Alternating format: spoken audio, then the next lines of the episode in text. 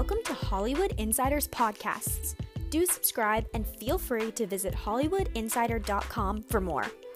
Hollywood Insider is a media network focused on substance and meaningful entertainment while being against gossip and scandal so as to utilize media as a tool to unite and better our world by combining entertainment, education, and philanthropy. If you haven't heard about Anchor, it's the easiest way to make a podcast. Let me explain. It's free. There's creation tools that allow you to record and edit your podcast right from your phone or computer. Anchor will distribute your podcast for you so it can be heard on Spotify, Apple Podcasts, and many more. You can make money from your podcast with no minimum listenership. It's everything you need to make a podcast in one place. Download the free Anchor app or go to anchor.fm to get started.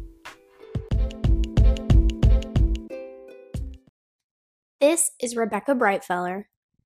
Today's episode is titled 32 Facts on the Lord of the Rings Trilogy. This article was written by Thomas McNulty. The history of pop culture is filled with iconic film trilogies. The original Star Wars trilogy, the Back to the Future trilogy, and the Indiana Jones trilogy are all important icons of Hollywood history. These three act stories captured the hearts and minds of viewers and paved the way for the trilogy becoming the standard structure for big blockbuster series. However, perhaps the most impressive and renowned film trilogy of all is Peter Jackson's Lord of the Rings trilogy. I'm looking for someone to share in an adventure. Released in December of 2001, 2002, and 2003, this epic fantasy story is directly based on the trilogy of novels by author J.R.R. Tolkien. Featuring an all star cast to portray a uniquely colorful cast of characters, the Lord of the Rings trilogy was renowned for bringing an epic fantasy story to life using practical special effects and emotional performances. To celebrate this epic and charming series, here are 32 little known facts about Peter Jackson's Lord of the Rings trilogy. Are you frightened? Yes. Not nearly frightened enough. Number 1. Sir Ian McKellen's performance as the wizard Gandalf was not only masterful, but sometimes even improvisational. The moment early in the Fellowship of the Ring when Gandalf bumps his head on the ceiling of Bilbo's home was unscripted, but Ian McKellen intentionally hit his head on the ceiling of the small set, unbeknownst to Peter Jackson. Jackson thought it was an accident and found it to be a great comedic moment to leave in the scene. Number 2. Sir Ian McKellen isn't the only actor able to or forced to improvise while filming the trilogy.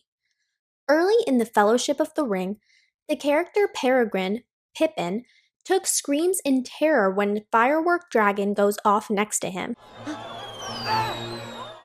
However, this scream was actually genuine. Billy Boyd, who plays Pippin, had no idea that the firework would actually explode while filming the scene, creating a genuine reaction of shock and fear. Number 3.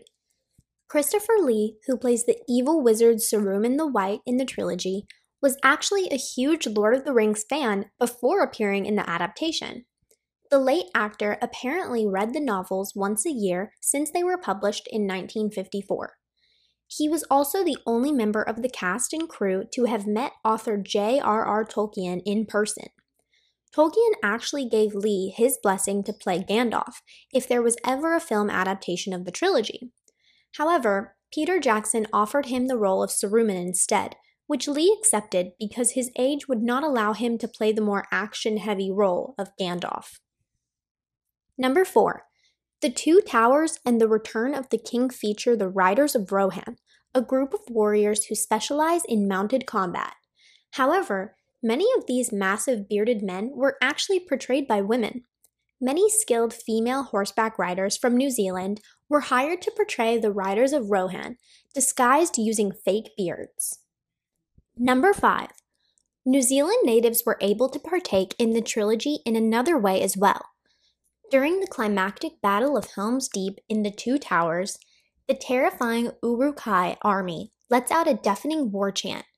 This chant, spoken in the fantasy black speech language, was actually a recording of New Zealand cricket fans. And directed over 25,000 people to become Uruk-hai, chanting these words in black speech.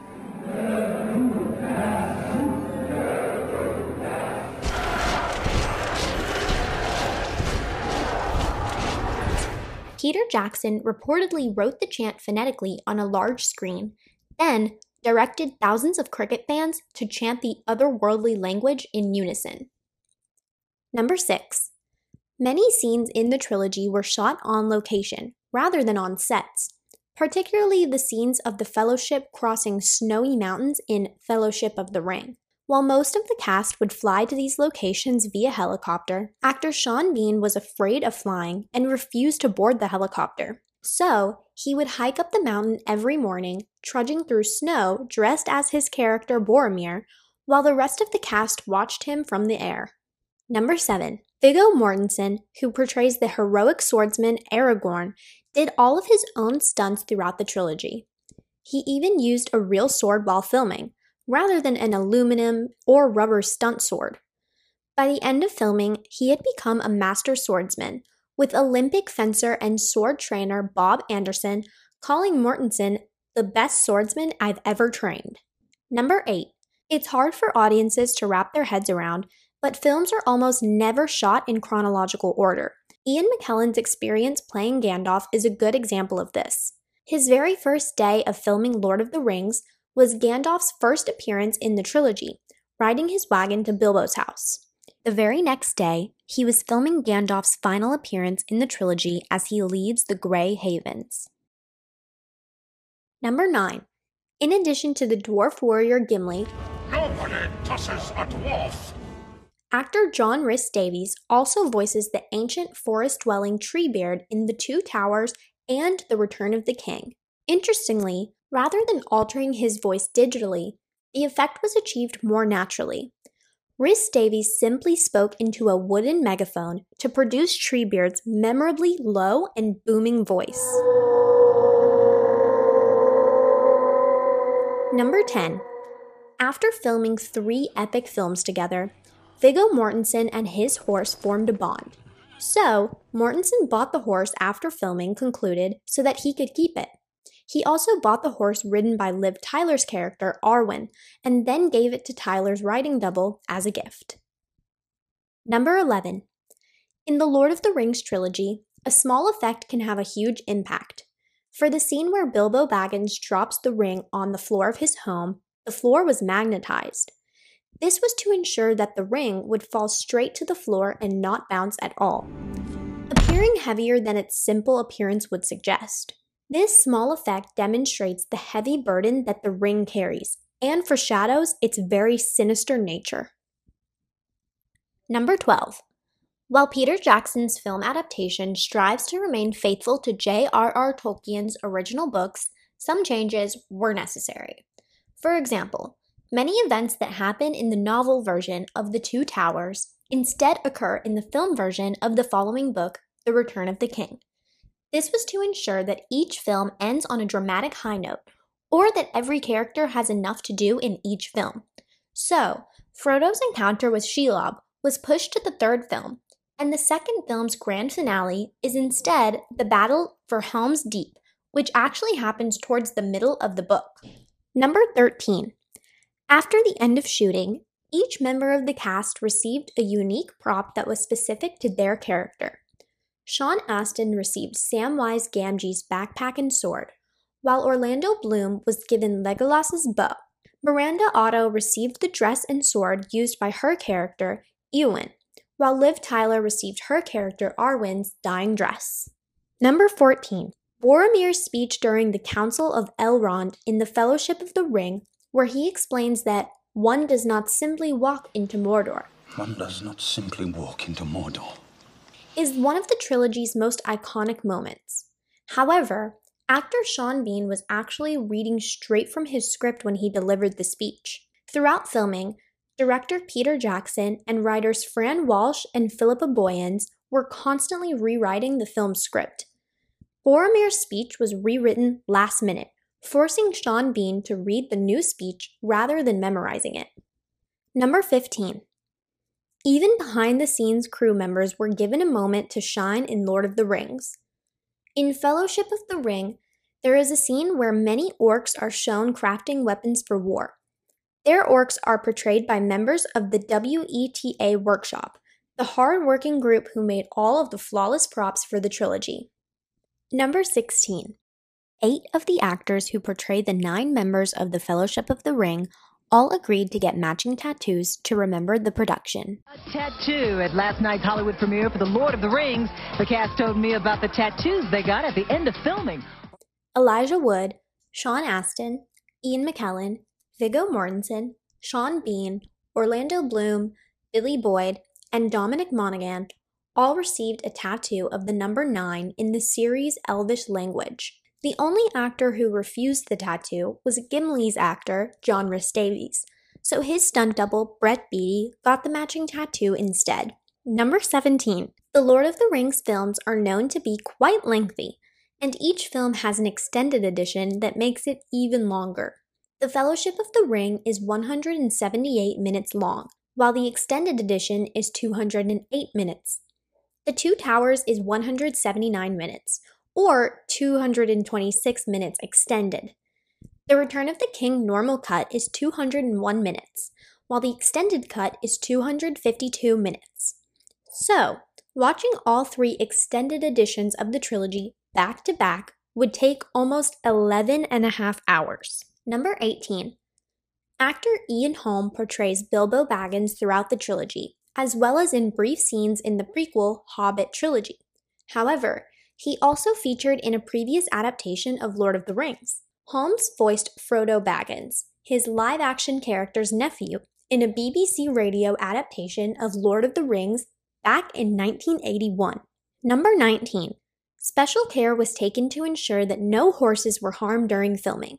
Rather than using horses during intense battle scenes, horses and their riders were scanned and then digitally placed into battles using CGI.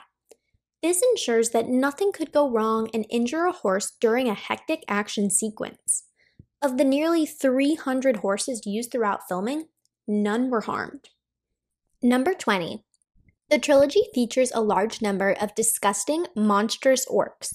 While extensive makeup and prosthetics were used to turn human actors into orcs, there was one simple solution used to complete the look a licorice based mouthwash was used by all actors playing orcs in order to turn the inside of their mouths black.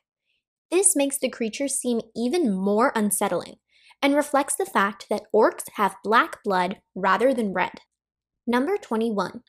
Another simple and practical effect was used for the scene where Frodo is stabbed by the massive spider Shelob. In this scene, Frodo is stung and begins foaming at the mouth as the poison begins to paralyze him. This effect was achieved by having actor Elijah Wood bite into two Alka Seltzer tablets kept under his tongue. The tablets immediately began foaming, which Wood then let run out of his mouth. Number 22. Unlike almost every other movie trilogy, the Lord of the Rings trilogy was filmed non stop as basically one long movie. This meant that two scenes from two different films might be shot on the same day. It also meant that all three films were in post production at the same time, being edited by three different editors simultaneously. Number 23. Andy Serkis's performance as Gollum is not only one of the trilogy's most iconic features, but it also changed the future of CGI. Ellen, Ellen, I saved us. It was me. We survived because of me. Gollum's status as the first fully realized digital paved the way for future performances like Planet of the Apes' Caesar or Guardians of the Galaxy's Rocket. A new technique called subsurface scattering was used to make Gollum seem more real than any prior digital character. The technique allows light to realistically pass through the character's skin, most noticeably their ears and fingertips.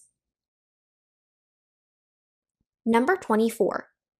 There were a number of serious injuries suffered by the cast throughout filming, though nothing life threatening.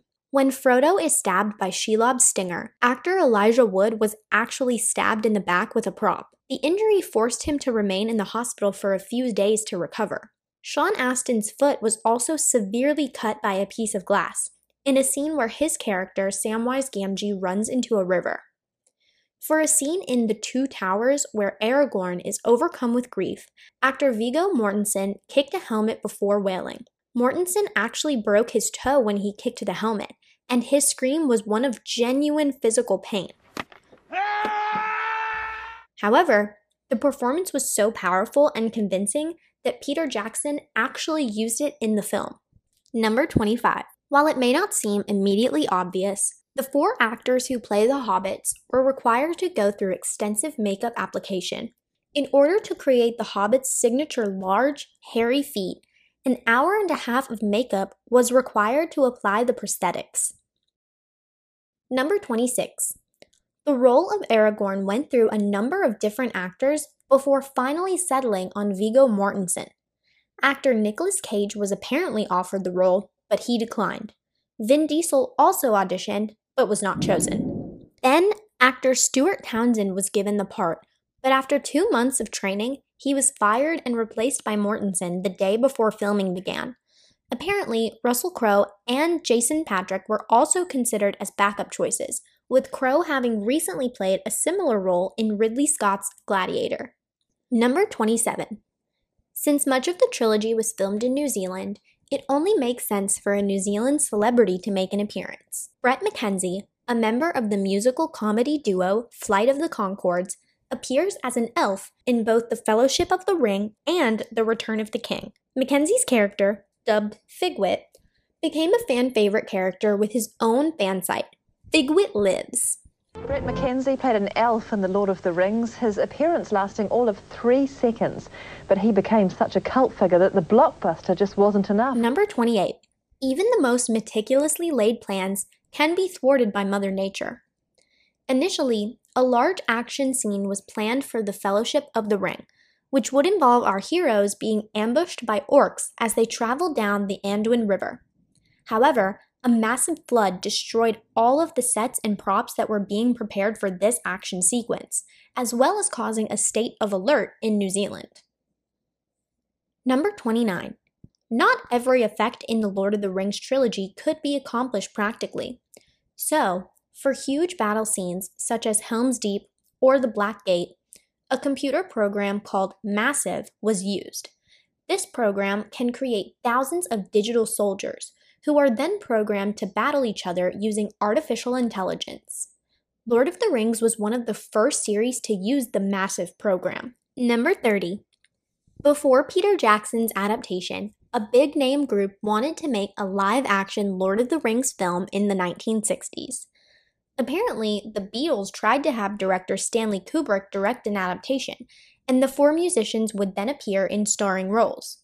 Paul McCartney would play Frodo Baggins, Ringo Starr would play Samwise Gamgee, George Harrison would play Gandalf, and John Lennon would play Gollum. It was the author J.R.R. Tolkien himself who shut down the film because he did not like the idea. Number 31. The screeching cry of the Nazgul, who hunt the One Ring throughout the trilogy, is an iconic element of The Lord of the Rings. However, this terrifying sound actually has a very humble origin. Sound technicians created the iconic cry by rubbing two plastic cups together and then distorting the sound that it produced. We've been doing a lot of sort of recording of swords and um, bow and arrow and screaming in the cemetery. Number 32. The final day of filming on the trilogy took place almost a month after the release of The Return of the King and three weeks after the film won Best Picture at the 2004 Academy Awards. Peter Jackson decided to film one final shot of skulls lining the walls of the Paths of the Dead to include in the extended edition of The Return of the King. This is likely the only Best Picture Oscar winner to continue filming after it had already won the award. Thank you. I didn't think it would end this way. End? No, the journey doesn't end here.